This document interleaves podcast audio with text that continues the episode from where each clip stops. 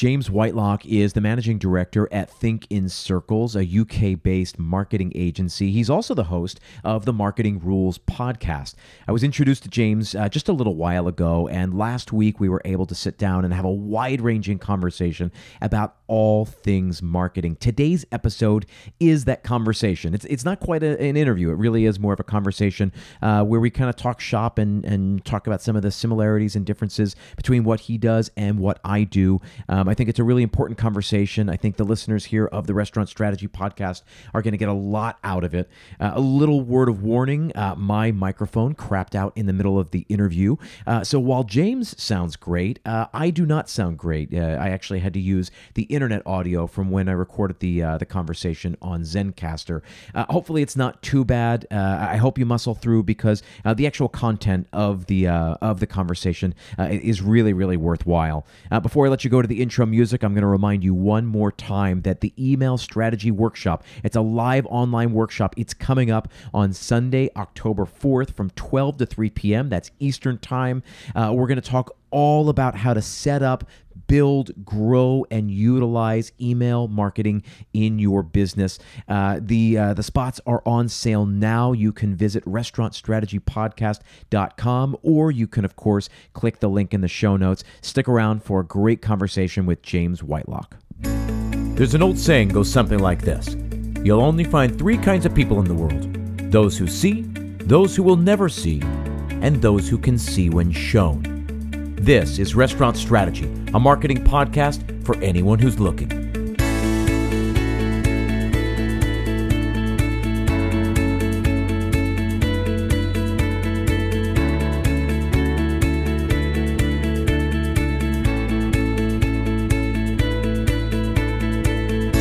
Hey everyone, thanks for tuning in. My name is Chip Klose, and this is Restaurant Strategy, a marketing podcast dedicated entirely to the restaurant industry. So I'm trying something a bit different this week. Uh, I'm joined by James Whitelock, the uh, managing director at a UK based uh, marketing agency called Think in Circles. Uh, and in many ways, he does what I do, but on a larger scale for a completely different audience on a completely different continent. Uh, he also hosts a podcast of his own, the Marketing Rules Podcast, which, if you haven't listened to before, I hope this acts uh, as a nice introduction to what James does, what he's all about. So, James, welcome to the show. Uh, thanks, Chip. Thank you for having me. Um, it's a pleasure to be here.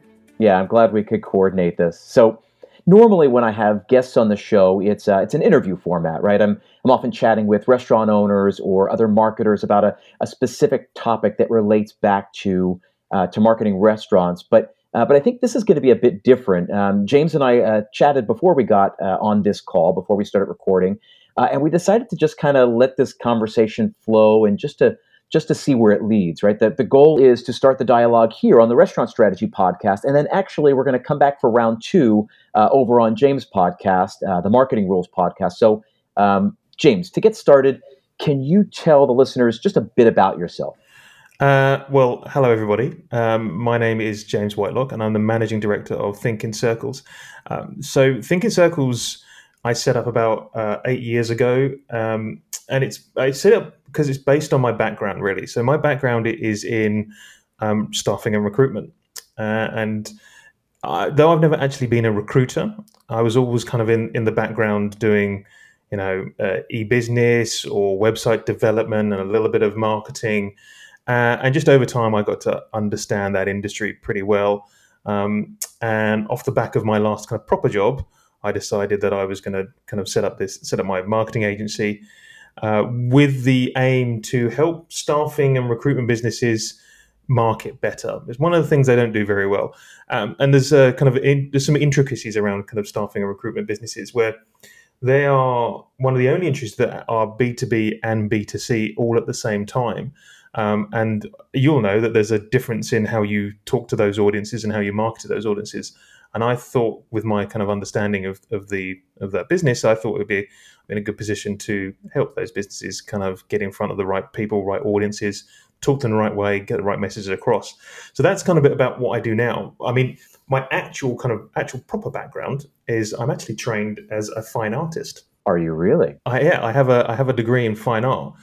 So I studied um, painting and printmaking and sculpture Um, and that was it was one of the only things I was ever good at at school, and so that was that's what I wanted to be was to eventually be a painter. Um, so I studied that. I finished university and went out into the big wide world, and um, rightly failed completely to be. well, I, will pause here and tell you that I uh, have my undergraduate degree in uh, in theater, and uh, that's how I wound up in New York City because I came here to uh, pursue a career in theater and one thing led me to another thing to another thing to another thing. And i always joke around that i've i've had two parallel careers one in the arts and the other in uh, in hospitality and mm-hmm. restaurants. And uh, vis-a-vis marketing i realized that a lot of the you know the storytelling skills the you know all of the things that i uh, that i learned in theater school um, translated really really well uh, into the business world. And and i carved out a niche for myself uh, with my own uh, marketing agency, which I started about five years ago. So that's funny. I didn't realize that. Um, I mean, it, you sound like you had a little bit more success in the arts than I did, to be honest. Um, my, my, my time my time as a painter wasn't wasn't didn't last very long, and in fact, I, I, I, kind of within a year or so, I was teaching myself how to use Photoshop and, and Illustrator, and that was a kind of start of my journey down kind of a marketing route. So I actually kind of taught myself how to be a designer initially, and then moved into web development, and then from web development into uh, web management, web management into a kind of marketing slash e business, um, and only kind of later on in my career did I actually kind of class myself as a well. I've, to be honest, in none of the jobs, one of my proper jobs, I was ever actually called a marketing manager, um, but it was kind of always what I did and so that's kind of where I I think that kind of gave me a good broad spread of of skills as well. You know, to be kind of because marketing isn't just about painting pretty pictures or you know it's not the it's not the kind of coloring in department as some people might think. There's a lot more right. you've got to have a business brain behind you because you've got to understand these businesses. In your case it's the restaurant businesses and you need to kind of understand that and all the intricacies of those businesses to market the same um, with me. I need to understand all the intricacies of the recruitment world to be able to market it. Um, so it's not just about oh here's a here's a here's a nice here's a nice some nice graphics for, for Facebook, boom. Here's some here's some pretty pictures for Instagram, boom. It's not about that. Uh, I'm sure you're very much the same as me that you know the the planning and the strategy piece is is beyond as important as anything else you're ever going to do you know and that's the bit you have to kind of get right. And a lot of businesses don't do that. They tend to fling stuff at a wall and see what sticks as opposed to actually planning it out because it means you need to get someone qualified involved basically to do that. Yeah well you know listen I, I wholeheartedly believe in strategy. It's the the reason i named this podcast restaurant strategy uh, the name of my company, my, my marketing agency is Chip Klose Creative because I think creativity uh, is at the heart of, of marketing. It's literally Chip Klose Creative marketing strategy. Uh, I think strategy is key to the whole thing. It's just having a plan in place. Hmm. And the interesting thing about uh, marketing to me is, and when you say this, that you taught yourself, you know, Photoshop and Illustrator and InDesign and started just, you know, figuring it out. I think there's a lot about marketing that is very intuitive um, that if you're aware and just you know paying attention to things um, and, and, eager and, and, ambitious and all that, there, there's a fair amount that you can that you can pick up. Largely, my education, or at least the beginning of my education in marketing, uh, was all was all self taught. It wasn't until I you know went and got my MBA and, and things like that that you know I started um, I started learning that oh some of the the ideas that I had, some of the things that I had put together actually had terms and definitions, and hmm. somebody else had invented it 50 years ago, and um, uh, you know things that I was uh, just referring to one way. It's like, oh no, there's a textbook term for that, and, mm-hmm. and somebody's established that. Um, it's so much of what uh, what I try to do on this podcast is try to you know simplify complicated ideas and just say you, you already basically kind of have the you know have the gist of this, but let's just solidify it. Let's put a strategy in place and then come up with some key tactics to execute on that strategy. Yeah, I mean it's a good point. I mean you can like any kind of industry, you can get bogged down in jargon. Um, but and I'm also a fan that the, the the fact that you know you don't necessarily have to come from a marketing background to be a marketeer. And the businesses I've worked in, the marketing people, especially when you get very senior senior marketing people, so marketing directors within very big businesses, you become almost you know actually doing the marketing bit is so far from what your actual job is. Um, you you become basically a, a, bean counter, an accountant when you kind of get to those very senior senior, senior roles when you're when you're in marketing. Um, and it's one of the reasons why I think I have never kind of gone down that route. I think I'm probably qualified to do some of that kind of stuff, but I quite like still getting my hands dirty, and I'm sure you're very much the, the, same. I, I feel the exact same way, and and there's a passion that I have for helping people. I mean, you know, most of the people, most of the listeners here are restaurant owners, are chefs, are managers, are people who are in the trenches working 50, 60, 70 plus hour weeks. And so, uh, marketer is just another hat that they're being forced to wear because mm-hmm they understand the importance of social media. They understand the importance of, uh, of building a you know an email marketing strategy. They understand you know that it's all about attraction and retention, um, but it's just you know putting it in simple terms that they can fit it into the, the twilights of their days because uh, they got so many other you know issues, other things to focus on.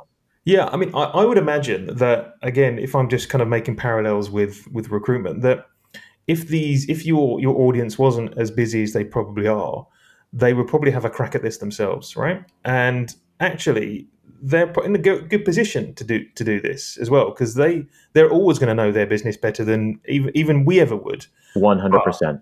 But they are they're so busy that they've made that kind of conscious decision that they need eh, kind of expertise, they need help, and I always think that's quite a grown up decision to make.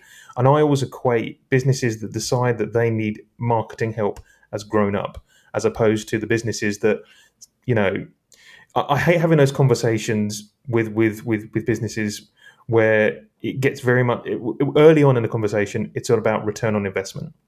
Yep. I, I don't like having those conversations, and I, and I can understand why businesses want to have those conversations, but if they're going into marketing because they want because because they want to get a return on it instantaneously, or they're they're they're worrying about how much they're going to make back, then they're probably going into it for the wrong reasons. You know, do some you know Google AdWords campaign campaigns, and it's kind of like just just rinse that for all it's worth.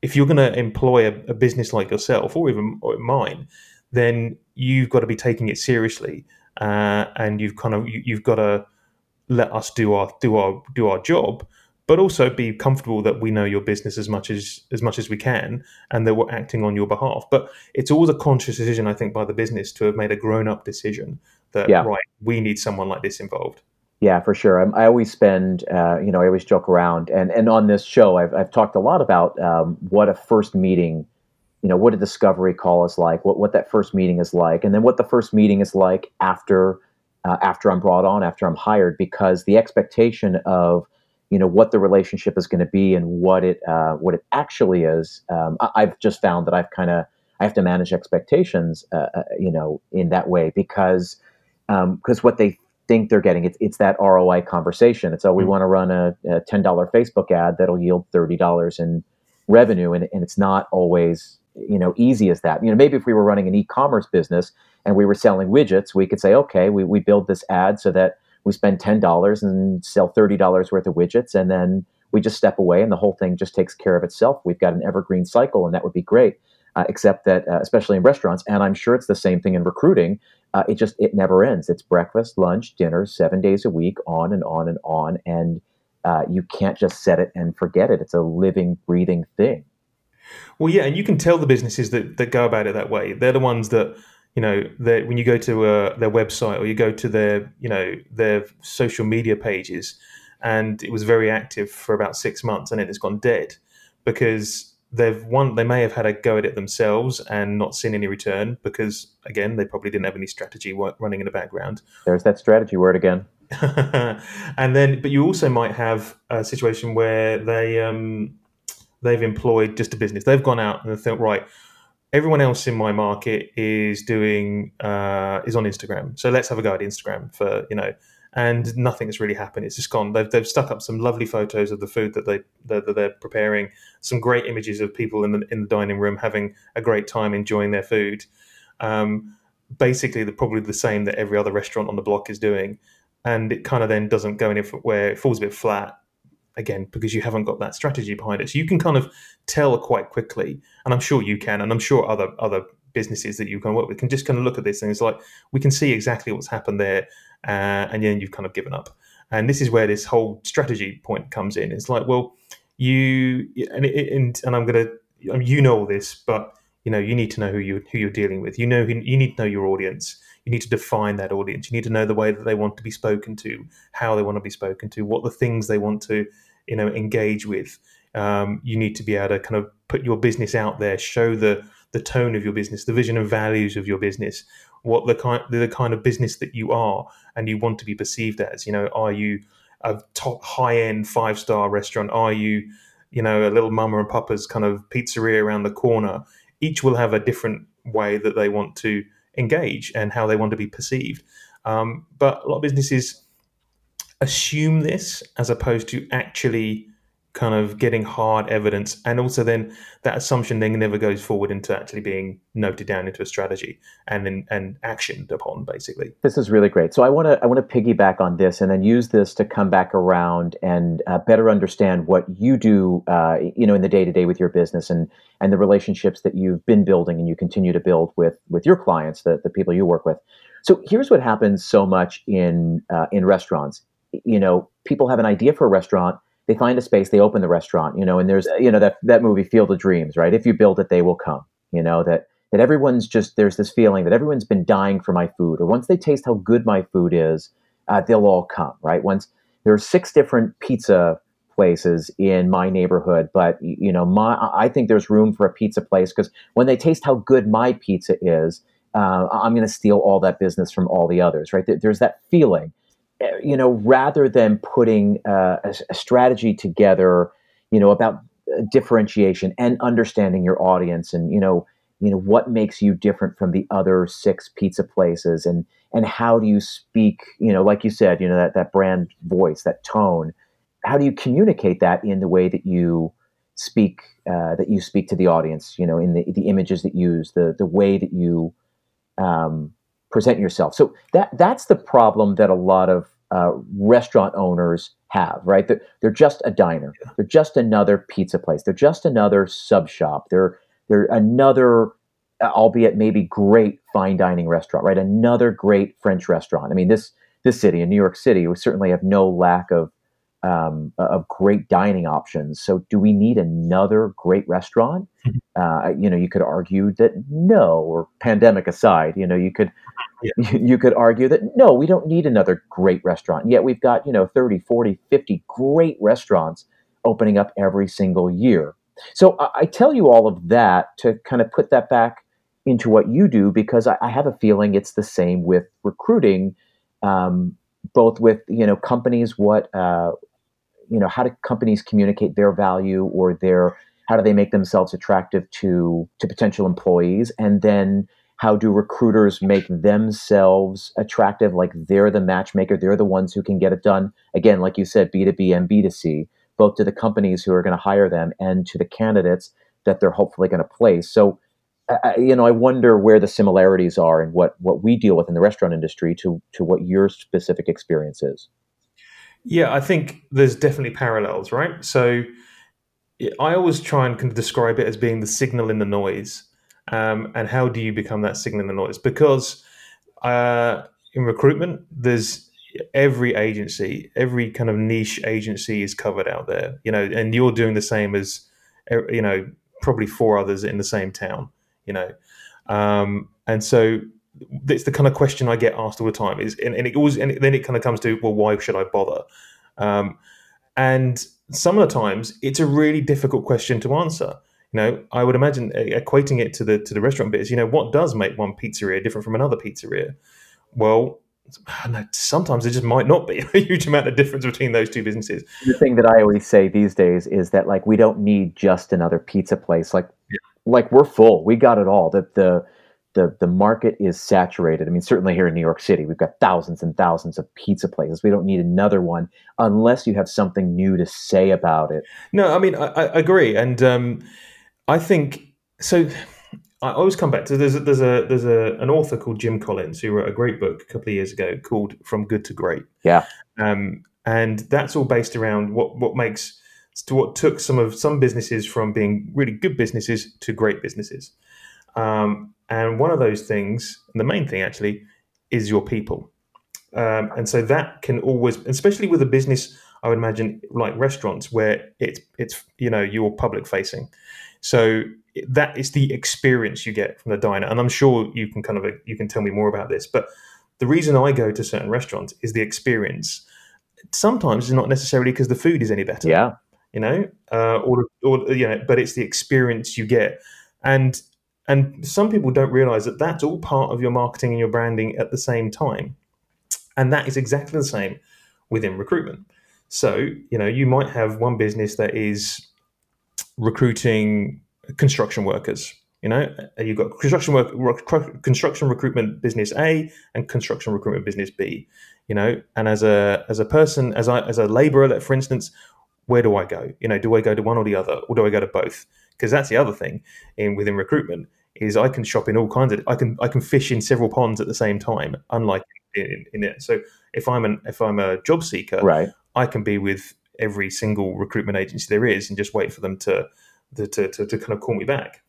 But what makes you go back to one over any other ones one you know in, in, the future and usually it's about that kind of experience you've had with with the people at that business because not that they're saying they may even be advertising the same jobs from the same client because a client could have the same job on with several agencies you know so it's a really kind of fragmented and complicated industry, but it is about the experience you get and the customer service you get.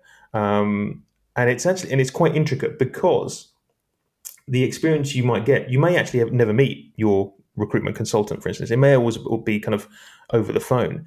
So how do you make that an incredibly an incredibly engaging experience when you know for recruitment it's actually quite a dull process it's kind of take job a give to give to recruitment kind of business B and match up job seeker C. Basically, it's no more complicated than that. Right. But there's an experience and customer service piece that goes around there, and that's what you can market. You know, that's the bit you can kind of latch onto to make sure that people go to that business and that recruiter over any other one because you've got a better kind of customer service record. Yes, you might well have kind of more brand worthy kind of clients, or you might have bigger name clients. You might have slightly more senior roles that you are recruiting for. Um, but in the end, it is how you kind of how that experience, how, what you how you engage with that business, and that's not necessarily just left on left to, to kind of picking up the phone and talking to someone. That's the that's the omni-channel experience that it would be now. You know, you get the same feeling of engagement, of comfort, of trust across all of their touch points. Um, and that's almost there is the is the start of a strategy. It's right, right. So how do we where do we take your customer service, which is really good on the phone, and move that online, for instance? That's your marketing strategy for the next kind of yeah. three to six months, you know, and that's what we're going to kind of we're going to work on. We're going to we're going to take how good you are on the phone and how how good you are in person when we kind of get back to that, um, and move that onto an online experience. And how do we represent that? How do we make people feel, you know, that they can, they, you know, recruitment, you know, you've got to give a lot of trust to people. You're giving them your, you're, you're, you're in a very vulnerable position sometimes if you're going to a recruitment agency because you maybe you don't have don't have a job at that point or you're unhappy in your, the job that you've got uh, and how do you take a human who is quite who could be potentially quite vulnerable and make them very kind of comfort them and not treat them like a commodity, which is what some recruitment agencies can can be accused of. Yeah, for sure. I mean, I've I've, I've worked with some over the years. So so then tell me then how how are you doing some of that?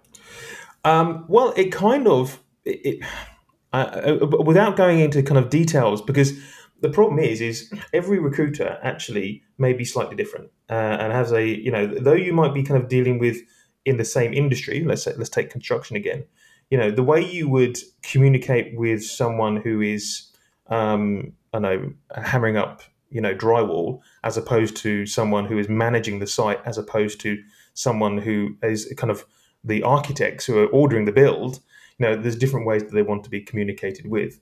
Um, and you usually find that the more senior you are it's a much more personal touch. That would be your traditional way of doing it. Now yeah. that doesn't really work these days. Everything needs to be personalized and everything needs to have that kind of human touch. So the good things around um, video content, for instance, you know, video is very big within the recruitment industry right now, and it allows you to one to put names to faces. You know, so you can kind of as a business, you can do things like um, add a video to the the the job that you're putting out onto your website. So you can have one of your guys talking through the job, and if they come across very charismatic, they're very personable. Again, already you're starting to build that trust. You, you don't look like you're just trying to rip people off and using them as a commodity. So video is a really big way of going around about it. Um, yeah, for sure. You know, and then there's obviously you've kind of got your usual players like kind of the social media kind of channels that you can kind of then put that out onto. But I think there's always the there's there's always this um, personal touch you want to get into and make sure it's always as personal as, as possible. The problem when you get with with with recruitment is a lot of automation that can go on in the background, and yeah. people don't know a lot about these kind of things. So there's a lot of there's a lot of technology in recruitment, um, and it can kind of be quite um, faceless, basically. That's the problem, and it's how you get across those those kind of personal touches. Because again, it comes back to this trust point. So making personal videos for people, um, you know, keep so you can do things like um, sending video emails to people instead of just sending a blanket, just kind of we we found this role you we think you'd be perfect for it kind of thing. You can now include you know a uh, video email. There's all kinds of tools to do those kinds of things.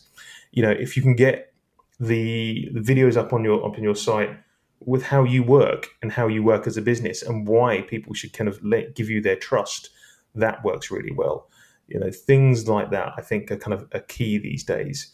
Um, well, I love this because so much of what you're talking about is universal, mm-hmm. right? Like in restaurants, uh, we talk about you know there are two main thresholds that have to that you've got to pass the first one is awareness mm-hmm. right you need you know why are people not coming to you well the first one is that they just might not know you're there right so in a world of almost 8 billion people i'd say that 99.99% of uh, the potential audience just isn't aware of you because they just don't live near you they don't they don't you know speak that language they whatever it is you know and, and the same is true then if we you know drill down to your to your town right like people have to be aware of the place. But then uh, that's where a lot of uh, restaurateurs uh, I know uh, kind of stop. They say, oh, you know, it's just about awareness, getting it out there, just blanketing, you know, the world so that, and and there's another chasm that has to be, you know, that has to be jumped, which is from uh, you know awareness to trust. Mm-hmm. Uh, and you know, like you just said, like you've got to build trust with the company, you've got to build trust with the candidates.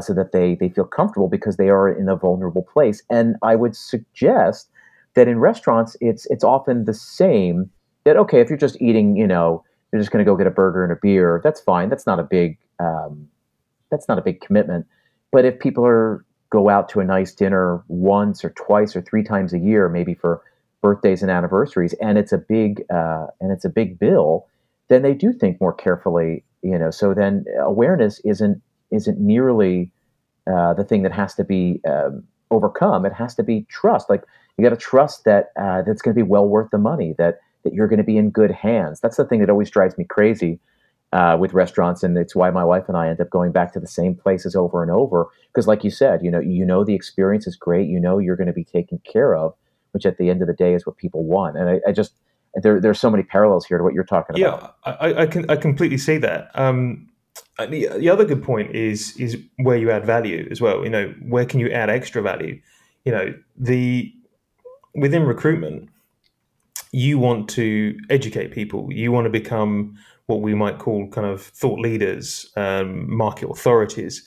So you want to make also people understand that you know your market. You are an authority in there. You can talk about it with, you know, uh, at the top of your level. You can talk to everybody within within that within that industry. Again, let's take construction for instance.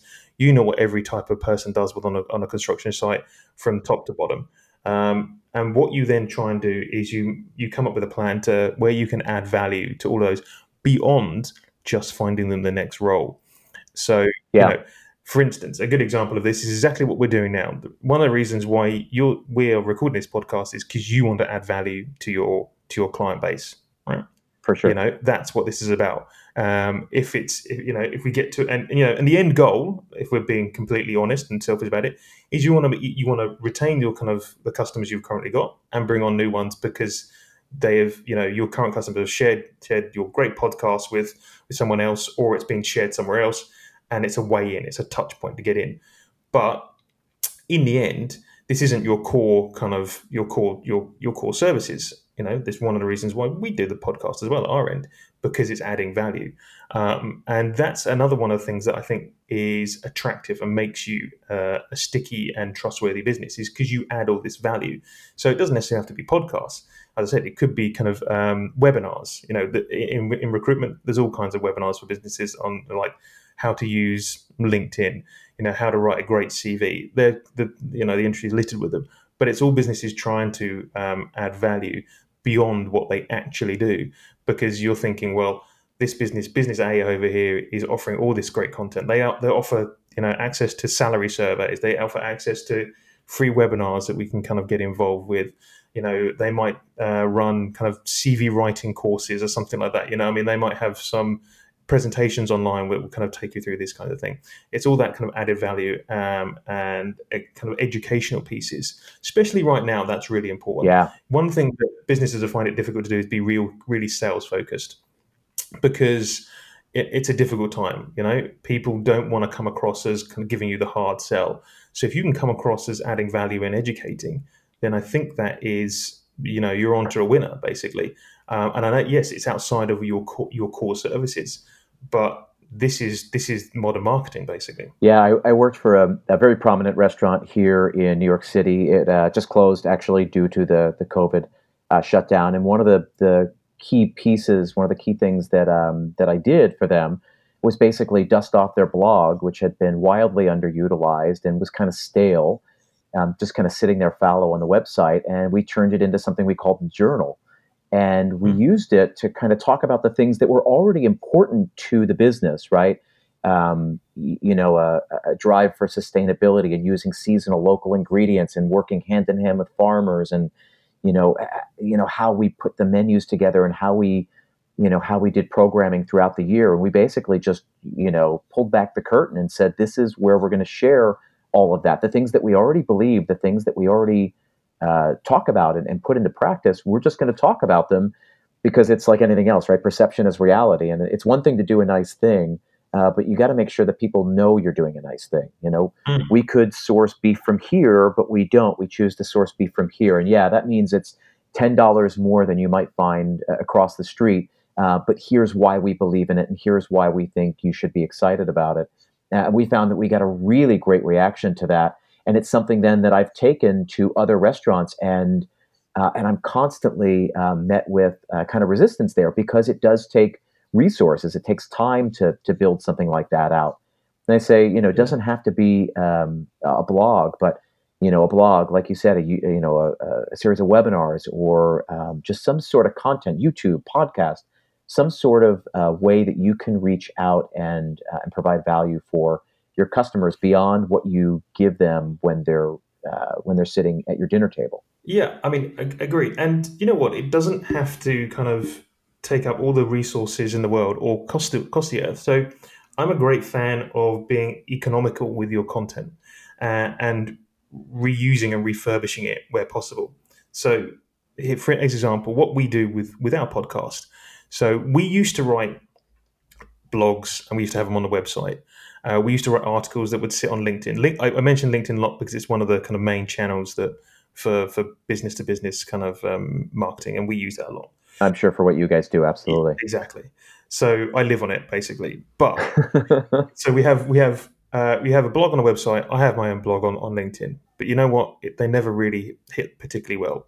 So we started doing the podcast, and the beauty of the podcast, and I'm sure you you you probably kind of noticed this, is that it's consumable across different media for a start, uh, and with no other um, kind of format do you get access to Spotify or Apple. So perfect, right? One of the reasons to do it. That's always yeah. the point. Whenever I talk to people about podcasts, I'm like, try and get any other content onto Spotify, you know, or Apple or Apple kind of uh, platforms of some kind. You just it's just impossible. Run a podcast, boom, you're there. It's there for free. So what we then do, so you've one, you've got access to a kind of broader scope of platforms that you can kind of you can then now we we record and video the podcast as well. So that gives us that next level of content. You're doing it all at the same time. So we're recording audio and, and, and the video. So what we do, we can chop up the audio and release that in bite sizes, as well as the actual main podcast. It gets chopped up into little kind of bite sized chunks. We then do exactly the same with the video. Uh, that gets kind of released onto what we'll do. We've only just started, but we'll get the full one onto onto YouTube and the, the kind of short version onto the social media channel to say to watch the full video, go over to YouTube. But you record it once. You know what I mean? There's a little bit obviously kind of work in the background, chopping and editing and things like that. But you know what I mean? You've just got this one piece of content that you can slice and dice and use, you know, for weeks basically. You know, and it gets drip fed out, and you've always got something fresh, uh, something to attract, engage, and delight. If you follow the the HubSpot flywheel kind of methodology of marketing, you know, those are the right. things you always want to you always want to kind of hit. Well, and what's what's interesting is that uh, when we come back to this, uh, you know, I'm struck by this idea of strategy again. Strategy uh, requires a little bit of forethought. Mm-hmm. You have to think about it before you you do it. And the beauty of what you're talking about is that you, you know, like you said, you record the audio podcast, you you videotape it. You know, you had a little bit of forethought, and then you can you've got lots of content to work with on the backside. You know, the restaurant that I was working with, where we did this journal, right, where we dolled up the um, uh, the blog and went from blog content to kind of a high end, you know, digital magazine. Mm. We just said, well, we're going to do a photo shoot for the upcoming menu. So let's just start, let's just shoot some videos as well while we're plating everything. And we'll just plate, you know, the, the food as it's being cooked and, and, and you know, served. And it costs us nothing. You know, I'm going to be on this side taking photos. I can jump to that side and take a video you know, just a little bit of forethought of, you know, during this hour when we're doing this photo shoot, you know, how can we best use this to our advantage? Likewise, you know, I would just turn on a recorder and just ask the chef to talk about, you know, why he decided to do this dish or, you know, what was the inspiration or why this and that, and just let him talk. And that provided me with all the the information I needed. It wasn't like I had to go hunting. Yeah. It's just he's going to tell a story about how I, you know, when I was 25, I went to Sicily and I remember the blah, blah, blah. And that gave me the idea for this sauce. And so I took this and did that. And so this is a riff on that. And I'm paying homage in this way. And boom. And then you've got an interesting story to tell. So then you've got a bunch of photos, a video, and a story that goes along with it that's pretty compelling. And we can dole those out in a, in a variety of different ways over the course of the two or three weeks that we're going to run that promotion. And you know, that's basically the same principle. But what, what you're doing there is you're being efficient with everyone's time, which is, I would imagine, the thing that is the that, that has the kind of there just isn't any time within the restaurant. That's, basically that's it. And you know, you you can be efficient by just planning a little bit ahead of time, by taking 15 minutes to sit down and map it out, and then you present the piece of paper and say, "Hey, what about this? You know, is this going to you know be the best use of everyone's time and give us the biggest bang for the buck?" And you know, just a little bit of forethought goes a long way. Again, this is you know something that I'm I'm always talking about, and I'm, I'm uh, thrilled to hear you kind of you know come back to it as well. It's just um, it, it's a good thing to remember. Um, I would imagine one of the things that is the big differences between my industry and yours is yours is very visual, right? You know, it's all based on um, you know what it, what the restaurant looks like, what the people in the restaurant look like, what the food looks like, what the kitchens look like what you know it's a very and, and obviously you know when you do visit a restaurant it's a very visual kind of experience you know they you eat with your eyes um, as opposed to mine which you know you have to force it upon it you know you have to force on a visual aspect into recruitment because it's a service and in in the end it's it's a pretty kind of one kind of ABC type of service. There's just a it's just a sequence of things that need to be done, and making that kind of visually exciting is incredibly difficult. Yeah. Um, as opposed to what I would imagine in the, in the restaurant biz, where it, you know it's it, it's all about the visual. Well, you know what? I'm struck by a couple of things. I mean, we think about the visuals of a restaurant, but really, a restaurant you don't go there to look at things. You go there to eat things, to taste things, and that uh, is the very definition of impossible, at least right now in the digital medium.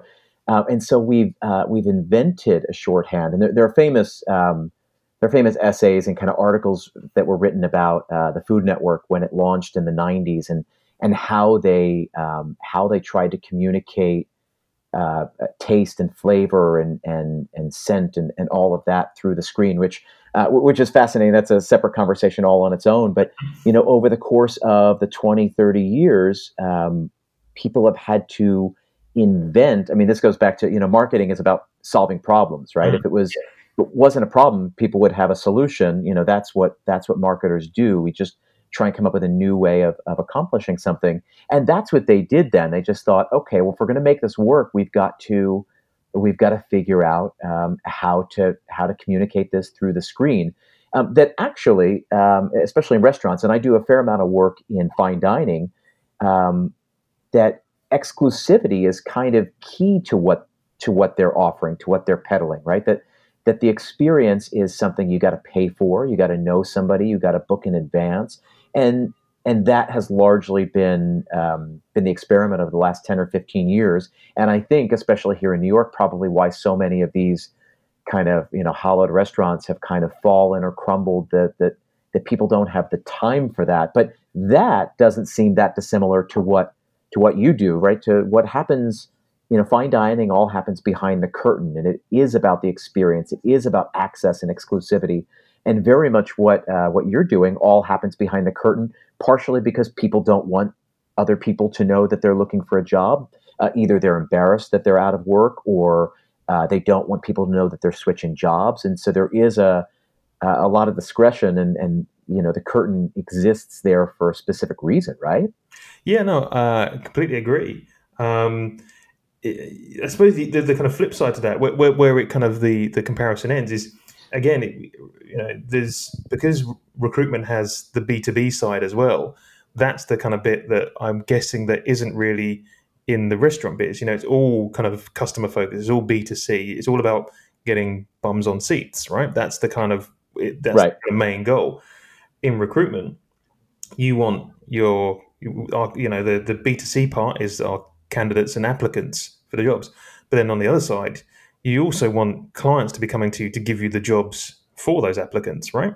So right. that's a completely kind of different. So there's a different tack you've got to you've got to take, and that's why um, I think that's what makes I think recruitment unique to a certain extent, uh, tricky, engaging, frustrating, and a few other adjectives I probably won't kind of mention, um, because you've just got these both sides to it, uh, and you can come at it. You can be a business that kind of just deals with with with with from a B two B perspective and right we're a marketeer that's just going to we're just going to find you new clients or we're just going to find you uh, the best candidates on the market um, or you can try and attempt to do both and as a business we we do both we, we do client attraction and, and candidate attraction so as we you know we're here in new york city and we're still very much on lockdown um, you know just yesterday uh, gyms were able to open but no indoor uh, fitness classes so you know, cycling and boxing and yoga and all of that, all of that's still on hold. Restaurants are able to serve outside,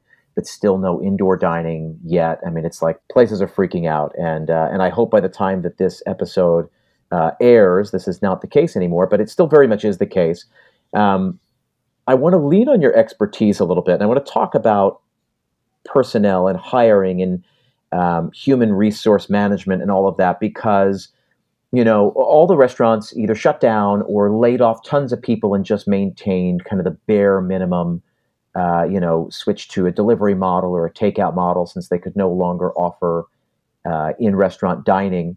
Um, but as things are going to be allowed to reopen, uh, they're going to start looking to staffing back up again. And uh, something that I've been talking about a lot is that, you know, for restaurant owners to take this time to really get clear on what their business is who they're trying to serve, and then who best they should hire to help serve those people. Um, it's very much what you were talking about, right? That that we create an experience. That that is what people buy. People aren't buying the food; they're buying the experience. And so you need to think carefully about who is going to be executing that vision, executing, providing that experience, providing that service. And so, you know, the easy thing would just to to be to call everybody that you that used to work for you and bring them all back, um, which I guess would be the nice thing to do. But um, but I think there's a way of being more deliberate. And so, so how do places attract the right people, or like what are the steps that need to be taken? Sure. So we're kind of in a territory that's called employer branding at this point, right? So this is the the methodology of as as a as a business how do you make yourself look like a place that people want to work at? Yes. How do we do that? You've got to kind of so in, see if we take your example, the problem you you some of your businesses or kind of some of these restaurants might have is the people that you've laid off may have had a really bad experience during that time. So calling them up and trying to get them back may not work because your the way you've offboarded them uh, may have gone really badly. You may not have kind of handled that that kind of whole situation very well. It might have just you know God, God forbid you've done it over WhatsApp or over text or something like that. You know what I mean? Which is just really just impersonal. Right. So, so you might already be on the back foot with something like this. But if you're a business that is is kind of going to take this really seriously, then what you want to do with regards to your employer branding is you want to just fling the doors open and be as transparent as possible about what it is like to work at your business. Um, and so this is right. This is the kind of this is who we are you know, and that is having could be all the way down to just having uh, you know you, you, your your team page on your website, for instance, is a great place possibly to start. Like these are the people who work here. These are the good things you want to know about them. Here's the kind of things that make them interesting. That could even be videos, and I would assume that that should be really kind of videos of these people, you know, pieces to camera, little kind of talking heads about why where they're working is a great place to work. The other thing that people kind of usually want to kind of take into take into um, in, into consideration is career progression as well. So that's one of the reasons why people either change jobs or join a company is well, where's the value in the long term for me as well? Is there a chance for me to kind of move up the chain? So, you know, I, again, I don't know all the kind of types of roles within the kind of restaurant business, but I would imagine there are a lot, especially I suppose when you get to very uh, high end restaurants, they have all kinds of staff at different levels. So this is like, right, let's take a career path for one of our top maitre d's, for instance, you know, where he came in at this point, she came in at this point, and this is their career path, right? And you get that, and that's very transparent. You show that, you know, it's either this person talking through their career at this this restaurant, or it's kind of somehow kind of visually represented. Um, and what you kind of need to do, you need this hub to do all this in. So a good good place to be would be to have a career site on your website, basically. So instead of your just boring jobs with us page that maybe a lot of places have, where it just lists out we're looking for you know uh, a waitress, a waiter, we're looking for a sous chef, you know.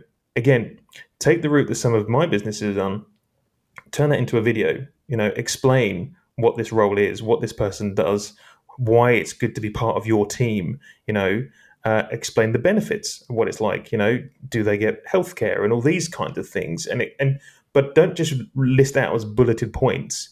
Put a face to a name, basically. You know, if you're going to be, if you're the person who's hiring this, if you're the the boss in that business or the HR manager, if they, if they have, if they're big enough, or if you're the the head chef, it should be your job. If you're recruiting for this, then you want to kind of do a piece to camera to say, look, we're looking for someone who's bright and engaged, who is who has this kind of experience, who's coming from this kind of background, we think you'd be great at fitting in with, in with this.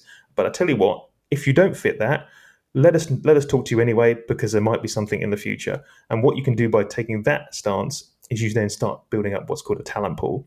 So people who want to work with you but maybe aren't free to work for you at the moment, you know, and then you build up this kind of tool, this this pool of chefs, for instance, that you can maybe then at some point ping out an email to and just say, look, hi guys, you have, we, I know we haven't kind of spoke directly for a, a couple of months, but we've now got this great role here. If any of you are still kind of free or anybody still want to work for us, we would love to hear from you. And again, if not, let's let's let us know that we can still keep in contact with you. Why don't you also check out our latest blog? Right. That kind of kind of engaging, very transparent, very open. I think is the way way I would be going about it. And I'm sure it's exactly the kind of thing that you would probably be helping them with as well. So two two things that two follow up questions to that. I mean, number one, you're talking about um, again, you're playing the long game. You're thinking ahead. That I think a lot of restaurant owners um, get stuck. And when I spent years uh, managing restaurants, I certainly was guilty of this as well. You just need to fill this position this week because you need them on the schedule for next week. Uh, that you end up just um, just with blinders on, looking very very uh, narrowly at, at what your current needs are um, and I think there's an opportunity, and you're saying there's a there's a benefit, and I think coming out of this, there's going to be a need to really uh, have some foresight here and, and be building your uh, be building your portfolio, uh, building your you know backlog of people who might be a fit in the future, right? Yeah. So here's the other piece to this, and because it's easy to think about all the people who would want to work at uh, at a business because that's their passion, right? Because they're driven, they're ambitious, they they uh, they, they want to be part of this culture. Uh, but the restaurants, uh, again, especially here in the United States, uh, notoriously, um, you get uh, you get one of two people. On the one side, you get these people who went to school for this, or again, driven, passionate, ambitious, want to be in this field and then the other side uh, is you get, I mean, here in New York City, this is the way the joke goes. It's all uh, it's all actors, right? All aspiring actors and musicians and and artists. Um, that so many of the people who wait tables, for example, uh, are just biding their time. This is their day job while they pursue something else. And in other parts of the country, it, it may not be um, it may not be actors, but they might be students because it's a it's an easy job to get while you're in school during the day, and then you uh, you wait tables at night. So, what I mean that poses certain you know hiring challenges, but but how should how should people look at that? What are some ways that they can deal with that? I don't know how much experience you have. So. Um, you don't change up your experience too much, to be honest. I, I know the, if you're in a position where you're putting out fires, you know, I you, you need someone to cover something for, for, for tomorrow. You're probably you're doing something wrong at that point and you just need to kind of realize that something has gone wrong. Now not saying necessarily always your fault but uh, i would still come back to that long game and still like you need to have this kind of talent pool of people. Um, and also just because someone sees it as a short-term temporary role that doesn't require maybe a lot of training to do doesn't mean you again you have to treat them any differently. You know because they're the kind of people that will, if they're a student, for instance, they're going to tell their friends one to go eat there because they're there, and if they're having a if they're having a crap experience, then they're not going to do that. Um, and then also that's your then if that is if, if the students are your talent pool, then it's within your interest then to engage with that talent pool and the, and the students more proactively. Uh, and engage with them in the way that they want to be engaged with. And I'm not saying that's kind of hold, hold, holding kind of toga parties, etc. But that might be uh, whatever that whatever that might be. I you know off the top of my head, I'm I'm not sure, but I think right. it's about engaging with that audience so they're primed for you to kind of ask that of them.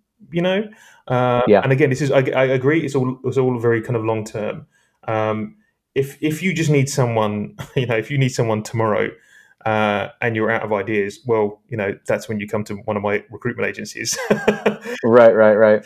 But you know, that's kind of what they're there for. But if you want kind of like a strong employer brand, then you need to think about what that employer brand says about you and the kind of people you, you're trying to bring into the business. If long term you don't want students to be your kind of serving staff, then you need to change that up and you need to yeah. talk to someone like you to help them come up with promotions, to come up with methodologies to come up with, uh, you know, a talent attraction kind of program and engagement programs. So that isn't who they are attracting to the business; that they're attracting people who stay a bit longer. I think that's a really important point. And you, you said something just a minute ago that I that I didn't want to let go because uh, it because it was really really good and valuable. Um, you had said, you know, if you're desperate, if you're looking for someone to fill the shift tomorrow or next week, and, and you're constantly doing that, then then something's broken. That that that there's a failure there. And I want to be really clear here because that happens in just about every restaurant, uh, certainly in this country, uh, every restaurant that I've worked in. And so I think uh, I think it's less a referendum on uh, the skills of the business owner, and I think there should be a referendum on the industry. I think the industry is broken. Uh, and I think it has been for a long time, as evidenced by the you know by the success rate, or probably more appropriately, the failure rate um, that I think this COVID 19 crisis is giving all of us an opportunity to right the ship. That I think things are broken, and I don't think we have to go back to the way things were. And I keep hearing talking about you know, people talking about, oh, I just wish it'd go back to normal. I'm like, you were making two percent profit last year. Why would you want to go mm-hmm. back to that? Let's overhaul this so you make 12% profit. Like like 10% is the promised land. Most restaurants will never, never see that. Um, but why shouldn't we shoot for it? Why not? Why shouldn't restaurants be making that sort of that sort of profit? And I think we just have to rethink things. And the same thing is true, I think, with the personnel. I think it's amazing that I mean, you made me aware of that a lot the first time we actually spoke that the profit margins within restaurants were so low, and um, it amazes me that any restaurant can stay open for more than a year that with those with those kinds of profit margins. But um, yeah, I think I mean what we've found during during kind of COVID is, and this is from a recruitment perspective, the businesses that had any issues, this has just highlighted the cracks. Yeah. basically. So this has just kind of exposed them for the, the bad practices or just literally just mismanagement for whatever else. But the clever businesses have taken this time to sit back and go, we're not going to panic. We are going to um, adapt. We're going to shift and we're going to just look at new ways of working. So as a business, we've actually been pretty busy within COVID because we've picked up businesses that have decided, right, we need to relook at what we're doing around our marketing um, and we need to get this get this on point. Um, and now businesses you the if you're doing that now, you've kind of missed the boat a little, but that doesn't mean you can't at least start down that that road. Uh, and I would encourage them if you if it has been sitting in the back of your mind, you're probably not going to be as busy as you normally would be for another year or so. Okay, because this isn't going anywhere just just now. So if you can survive, if you can get through this, now is a great time to look at what you can do different moving forward. So, is this a time for you to get your employer branding on point and start building your talent pipeline for the next phase, for when things come back, for let's say for the end of next year, for the holiday season of next year, when this is going to hopefully all be done and we've got our we've got our, we've got our vaccination. You know, get people in place. Start talking to them now. Start engaging with them now, and getting you top of mind for when you need them in a, in a year's time. So this is perfect timing, really, to do it. Um, and this is why I, I, would imagine that I would hope that you have been really busy because I hope there's some intelligent businesses and smart businesses that have been thinking, right, we need to get on top of this and we need to start doing more marketing because when everything does open up, we want to make sure that everybody comes to us as opposed to Joe's Pizzeria down there, you know? Yeah, yeah. I've been, you know, this this COVID shutdown has been it's going on six months here, and the first two months were the quietest I've ever been, and I and I just sat back and read a lot of books and watched some Netflix. And the last four months have been the busiest in the last five years, hands down, hundred percent. And it doesn't surprise me.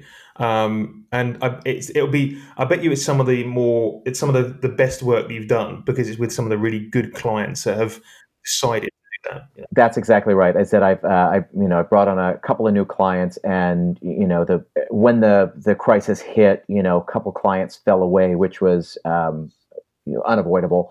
Uh, but the ones that stuck with me are the ones that uh, have turned out to be really really great, and the new ones who have come on just in the last two to three months uh, are projects that I'm that I'm really really excited about. They're very satisfying. So you talked about uh, you know employer branding that like take this opportunity um, to get everything in line. You said transparency is key. You know, hmm. finding new ways, finding different ways to communicate that to um, to potential employees. And what strikes me is that um, that they're kind of the same thing, right? That you trying to uh, uh, a restaurant trying to differentiate themselves uh, within the market and saying this is why you should eat here instead of eat there, like you just said, right? This is why you should have pizza here and not one of these other pizza places um, are also tied closely to how you speak to potential employees, right? Like this is why you should work here instead of any of those six or seven other pizza places. Yeah, um, and it, it, kind of it's the way that recruitment has evolved over the last kind of maybe ten years. Um, so recruitment businesses now don't just offer we'll find you someone to fill your role is it, they've gone more down the this employer kind of um, employer branding route and said, well, we'll we'll make you look great to the people that we're trying to attract for you as well. So that's the good recruitment agencies kind of do that. Um, but there's a bit of a dichotomy there. So you don't. So some recruitment agencies would think, well, we don't want to tell our clients how to how to attract people to their business because that's what they need us for. But actually, it's a false economy you want to do both and all at the same time because there's a place in that in that chain for everybody to to to make everyone else look great. Right. uh, and that's how i always kind of sell it. But you can see how within recruitment if you're a recruiter it's like i don't want to show tell my clients how to recruit. Why would we do that? Um, but you're not but what you're doing is you're just making them look better and you're offering them another service. Yeah. Um, and so that's how within recruitment it's kind of how that's kind of changed and, and adapted that the service that recruiters are now providing has changed. And interestingly, uh, over even like the kind of last five years, and this will continue, I think, for the next five years. What a recruiter actually does is significantly changing from a purely sales focused type role. So you could be an ex salesperson and move into recruitment quite easily. But now it's much more about the soft skills because the the the attracting and selling part is all kind of automated now. There's a lot of automation, as I mentioned before. So, for instance, right, there's a business that we we do a little bit of work with. Uh, they are able to send out. They have a bot basically that can call up a candidate and or hundreds of candidates at a time, and and do an on an, an online um, sorry a phone call interview with a robot basically. okay, uh, and it picks up on the stresses in your voice, so it can tell if you are not necessarily lying, but if you're just kind of if you're exaggerating about something and right. what your mannerisms are. And it doesn't kind of judge you; it just reports that back to the consultant. But for a consultant to make hundred phone calls could take you know a morning, basically, a really good one, maybe more. But now you can do it at the press of a button, automated now, done. So the recruitment consultant's job now is to have those soft skills and to be able to search through that data, analyze that data that's come in, get back to those people and convince them why they should be kind of coming on board with you and why you want to have them as a, as your kind of as a them as a as a candidate for this for this job. Um, and that happens that's happening all across the kind of recruitment sphere. So every every part of this process is now becoming slightly kind of more automated. Um, and so the actual work we call them recruitment consultants in the UK uh, and for the very first time, they're actually being consultative yeah. as opposed to being actually salespeople, which is a great thing because you know a lot of these people are very they're usually quite big personalities and they're very engaging, they're very charismatic, uh, and this is kind of what they really kind of should be doing as opposed to bashing out you know 100 cold calls in the morning just trying to kind of say are you free? We've got a great job. Boom. Right looking through looking on a job board looking on whichever job boards they've kind of found your your resume on and then kind of giving you a call and cold calling out the, out the blue. Now all of this is now although it's kind of that that kind of dog work has been is, is becoming automated so the actual consultant. So I, that doesn't really kind of answer your question but it does kind of give you a bit of an insight into and actually into where the recruitment industry going. And it does pose the question is is there is there something transposable from that into kind of how the restaurant business does its you know operates? You know where does where does ai and automation play in in in the in, in the restaurant biz? Because it's very it's, it's all hot topics within recruitment but are there services and processes that can be automated within within the kind of restaurant biz? That could be up to booking a booking online with a chatbot or something. I don't know you know? Yeah well it's interesting. I mean that's uh, that's something that's happened um, you know through this uh, crisis is that you know we haven't really seen new technology. It's just been the adoption curve of the te- of the existing technology um, has been so steep. You know that uh, you know again I live here in New York City and we get our groceries delivered. There are a couple of services that we use uh, because they're so convenient, and I can do my food shopping in ten minutes. You know, at the end of the day, I just drop things into my cart. I pick a two hour window that I'm already going to be home. I hit click and it shows up when they say they're going to show up. I, I've done that for 18 years and uh, I just I just don't want to waste the time, the hour mm. or two to go to the supermarket, especially when we live in New York City. We don't have a car, so anything we get, we got to lug back. So whether that's two blocks or 10 blocks or 20 blocks, you know, we're kind of penned in by um, by the realities of, of location. And so here I can get a you know really big supermarket order and it's delivered right to my front door. Like that was a no-brainer for me 18 years ago, and still that adoption curve has been very slow. And then suddenly, you know, you tell anybody over the age of 50 they shouldn't go out in crowds. Well, they're the first ones that go in and log on and figure out how to get their groceries delivered. That I mean, just about overnight, this became a real big deal here in the country. And the same thing is true with you know Seamless and Grubhub and all these apps where you get to order food and mm. you know kiosks and and you know how many people signed up for Apple Pay so that they can do contactless so that they don't have to hand their cards back and forth to people. All these things existed, but the adoption curve was so steep and and yeah, it is going to affect you know personnel. It is going to affect um, just who you hire back because we don't need people to do certain jobs because we're not getting as many uh, as many orders in over the phone. They're just coming in through the app. And we're not, you know, now restaurants, especially here in New York City, you can, you know, they got a little QR code. You scan the menu, and you can even place them uh, your order right from your phone. And I'm talking about nice restaurants. Uh, Chef Michael White has a has his two star restaurant uh, right in the the heart of Midtown called Marea. Uh, it's a high end seafood restaurant, and they're doing outdoor dining right now.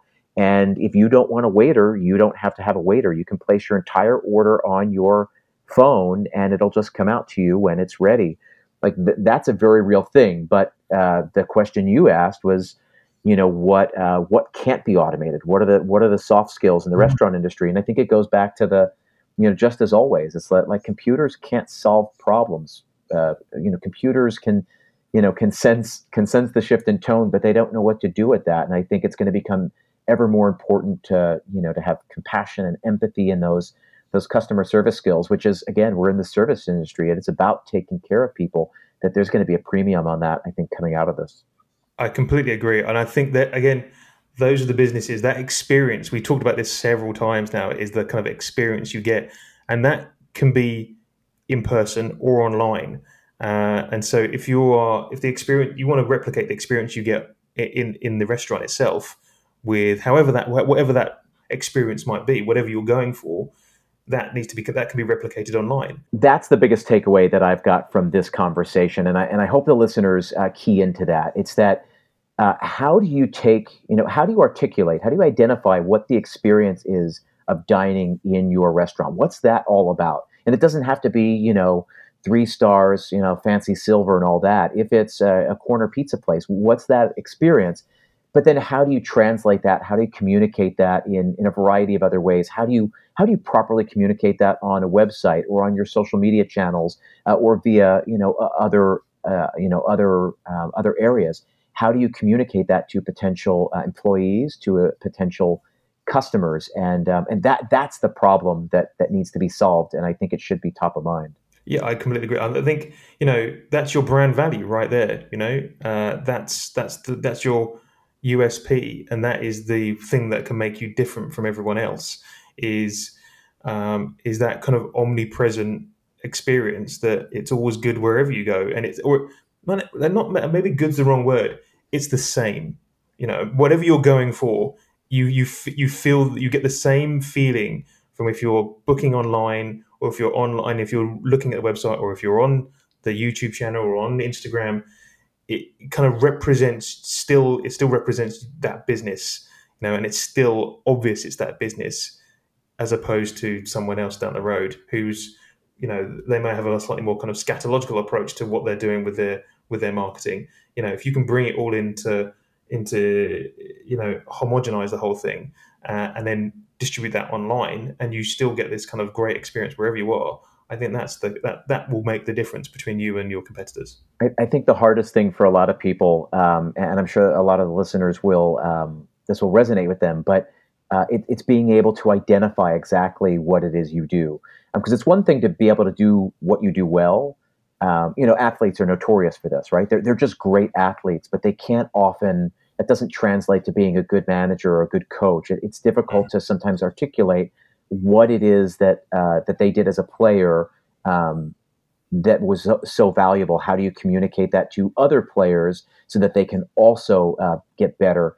And I think um, I think for business owners, it's really important to be able to to take a step back and and identify what it is you do well, what it is you do that sets you apart uh, from your competitors, and, and, be able to articulate that.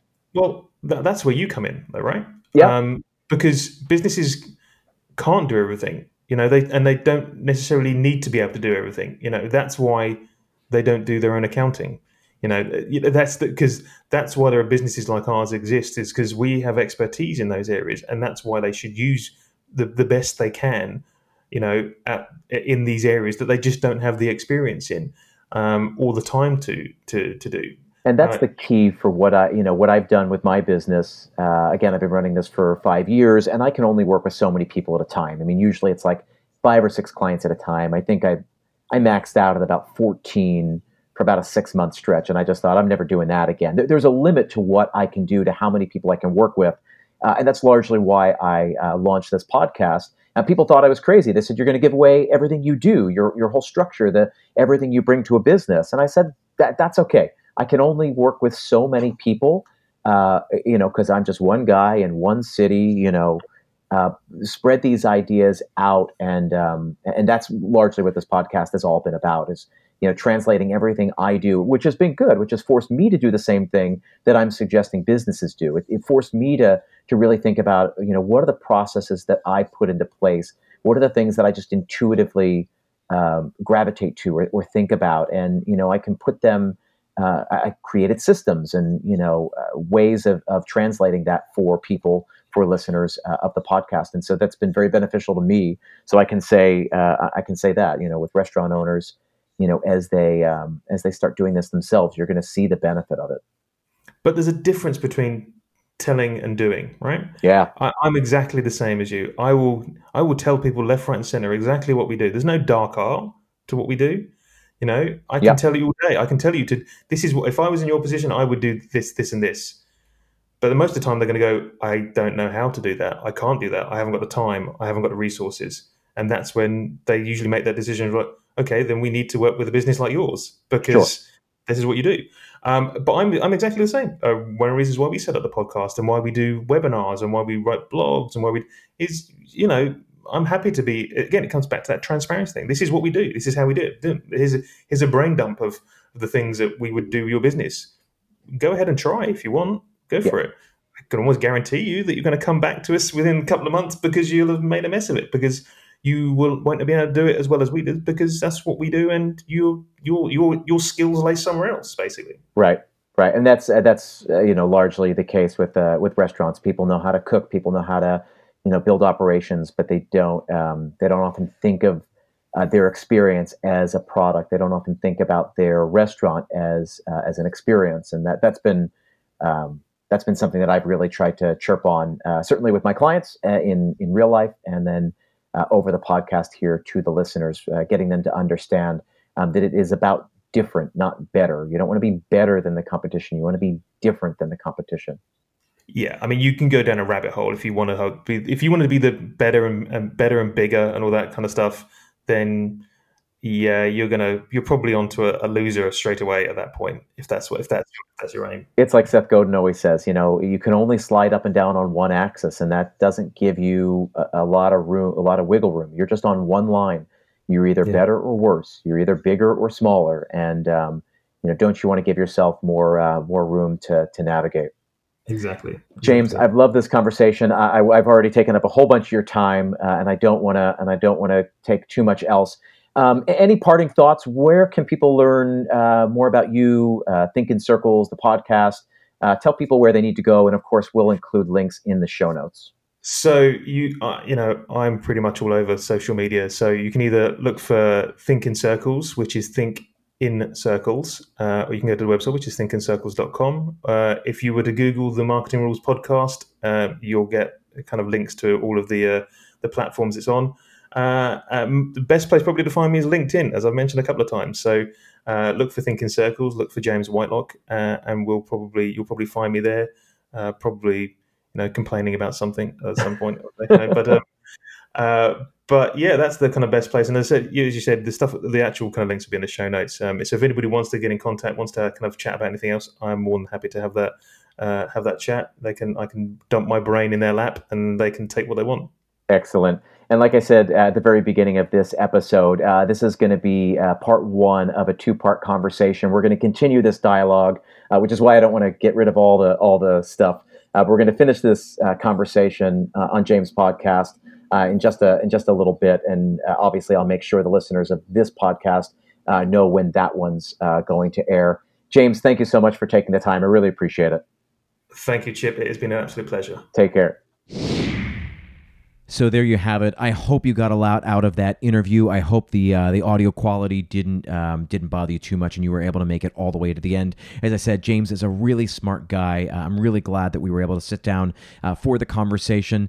I will let you know when the second piece of this conversation happens over on the Marketing Rules podcast. As I said, all of the links uh, you're going to find right in the show notes. Uh, again, email strategy, the live online workshop uh, spots are on sale now. Go visit restaurantstrategypodcast.com, click the blue button, and secure your spot. Thanks again. Stay creative, and I will see you next time.